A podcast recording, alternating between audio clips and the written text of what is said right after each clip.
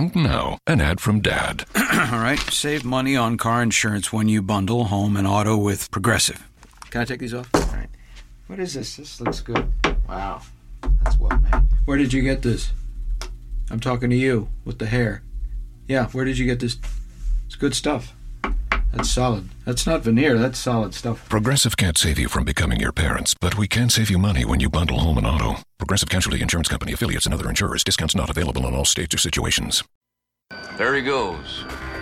One of God's own prototypes. A high powered mutant of some kind never even considered for mass production. Too weird to live, and too rare to die.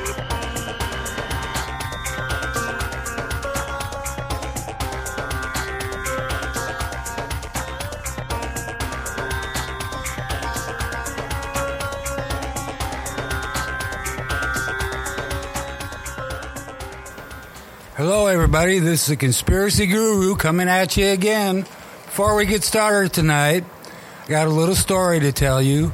If you remember, a couple shows ago, I did a show on Scientology, and me and my friend were at a flea market, and across from us was a booth for Dianetics.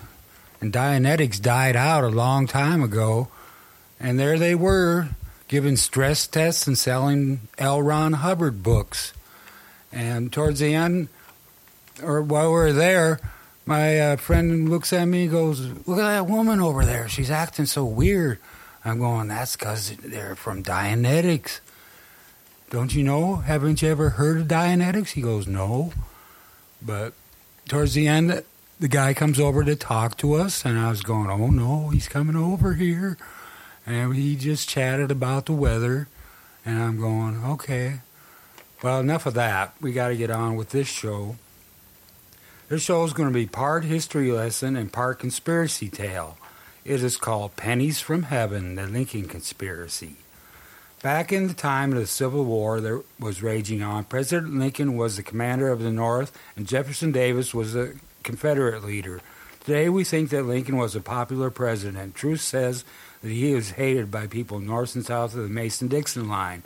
Abraham Lincoln was born February 12, 1809, in Hodgeville, Kentucky, on Sinking Springs Farm. He was the second son of Thomas and Nancy. He was a direct descendant of Samuel Lincoln.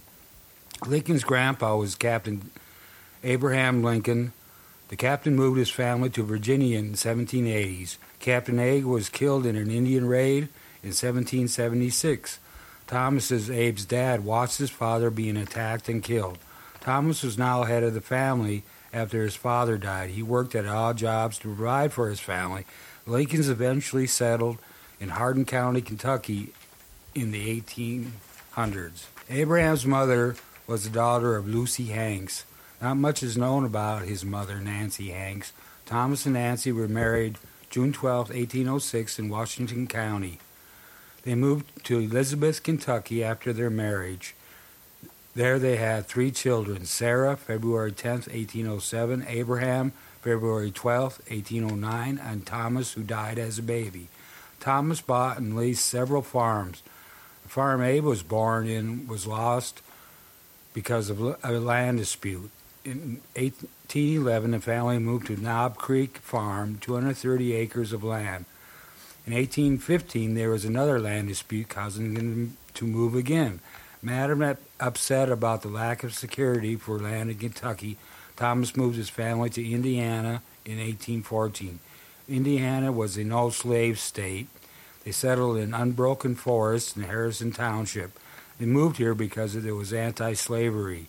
This farm is still preserved as Abe's boyhood home. On October 15, 1880, Nancy's Abe's mother died of milk sickness, which left Sarah to do the mother's duties. On December 12, 1819, Thomas remarried Sarah Birch Johnson, a widow with three children of her own. Abe was very close to his stepmom. As a child, Abe hated manual labor and spent his time reading, writing, and writing poetry. Till the age of 21, all the money he made went to his father and family. Abe was a strong, tall, athletic teen that was good with an axe. He was a wrestler and belonged to a group called the Clary's Grove Boys.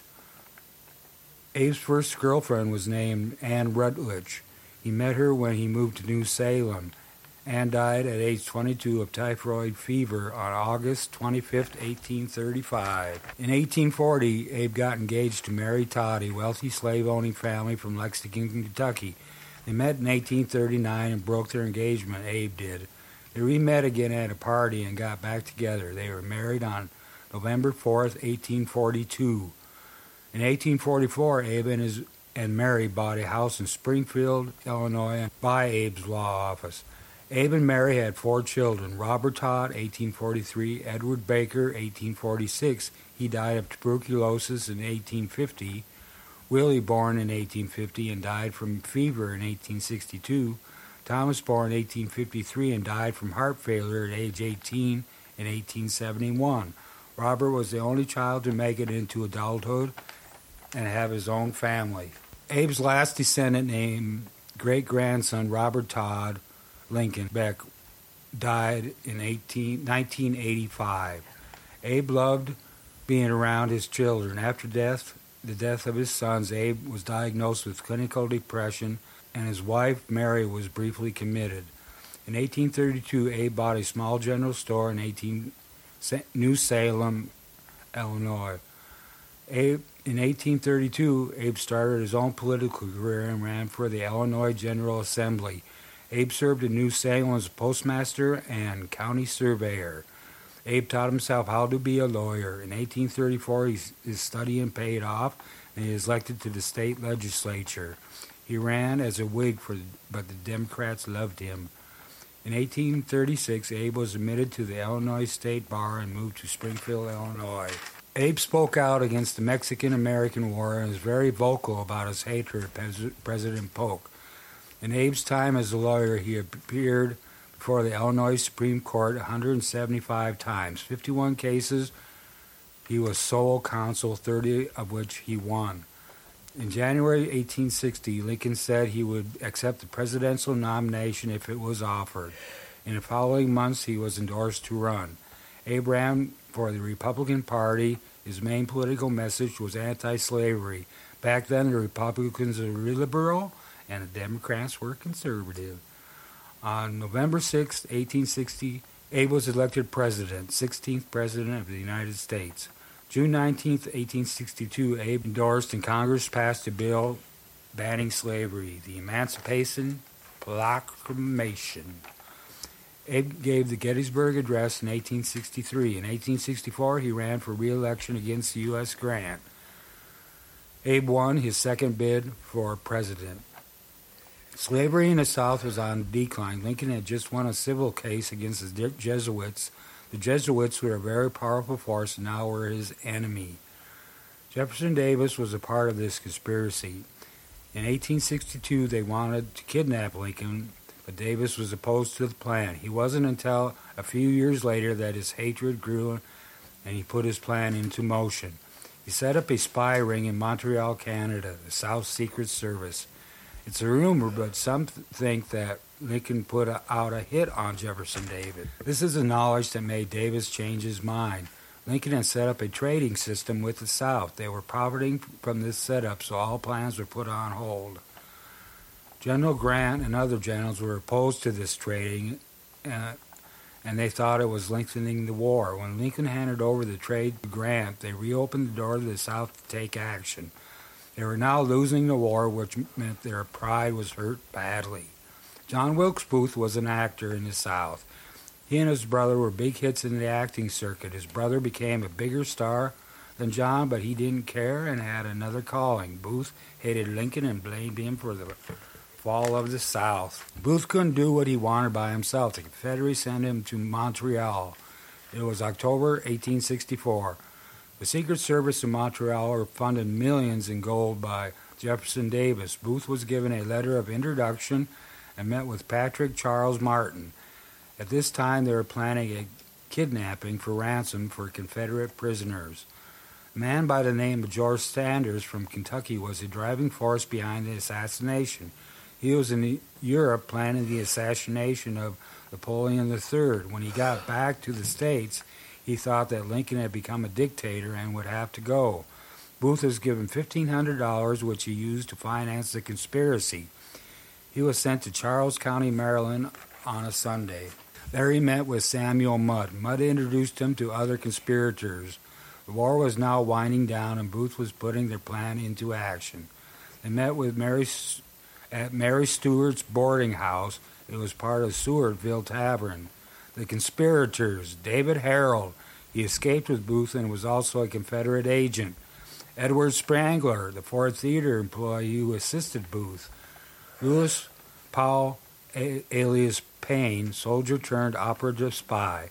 Samuel Ar- Arnold, a Confederate sympathizer, friend of Booth, recruited for the kidnapping but wasn't involved in the assassination, and he was put on trial. Michael O'Laughlin, friend of Booth, recruited for the kidnapping, he was put on trial. George Atzerodt he was supposed to kill Andrew Johnson, the VP, but got drunk and backed out. Samuel Mudd, Confederate sympathizer, operative for Booth. Mary Seward, she was from Seward's Tavern and Boarding House. She hosted the conspiracy meetings, and John Seward, son of Mary, he was a Confederate operative. The Secret Service in Montreal were going to employ tactics, guerrilla tactics, burn cities, poison the water in New York, and set out for yellow fever and smallpox infections. They failed in all of this. They, cons- conspirators, were to meet at Mary Stewart's boarding house. A man by the name of Albert Pike was an inspiration to them, and one of the reasons this was going to happen. Albert Pike is better known as the founding father of the Ku Klux Klan. First meetings were about kidnapping. All were in favor of it. A few months later, it turned into assassination. They were going to hit Abraham Lincoln, Vice President Andrew Johnson, William Seward, and U.S. Grant. On the night of April 4th, 18, 1865, they put their plan into effect. The Civil War was just ended. The Lincolns were in a real good mood when they arrived at the theater. My American Cousin was a play on the stage. Stage. They got a unreliable guard for Lincoln. He was a, in a bar when he was supposed to guard Lincoln. The guard who was supposed to guard Lincoln that night backed out, and they didn't have any other choice but to use this guy. Booth might have known about this. He came to the theater with one gun and one bullet. If there was a guard, he may have had to use more than one bullet. Booth walked in and shot Lincoln, and with the help of Edward Spangler, got out of the theater. On his way out, he stopped on the stage and shouted a line from an old play Sic Semper Tyrannis. On May 9, 1865, at the Old Arsenal Penitentiary, the trial for the conspirators started. John Holt was a lawyer, and eight conspirators were put on trial. A $100,000 reward is out for Jefferson Davis, and it's such a shame that nobody cared. The real leaders, Secret Service, George Sanders, Albert Pike, and even Andrew Johnson were involved. Conspirator Lewis Powell tried to kill William Seward. First, his gun misfired, and when he choked him, he failed. Booth thought he had killed him. Four conspirators were put to death, and the others were in prison. Twelve days later, Booth was tracked down in a tobacco field and killed. I have heard a story about how Booth survived and lived on. When the officials caught up, they cornered him in a barn. Come out with your hands up. David Herold came out first, and to and to them told them that Booth wasn't there. The other guy came out, but he was just another fugitive that was wanted. Booth escaped and lived on with his, his life and died in 8, 1903 in Oklahoma of natural causes. There's something important to tell you. Mary Seward was found guilty and hung by the neck. I think she was the first woman to be executed by the federal government. The assassination of Abraham Lincoln was the, the first American president to die. Since then, there have been four more assassinations. The Lincoln conspiracy mirrors the Kennedy assassination in many ways. The lone gunman theory, the killing of the assassin, both VPs named Johnson, both guilty, both became president. There have been books and movies about this assassination. I hope that I have shed some light on this, and I hope you have enjoyed the show. Adios, amigos. I love you all. And stay tuned for our next show on Robert Kennedy, the other Kennedy brother. Thank you.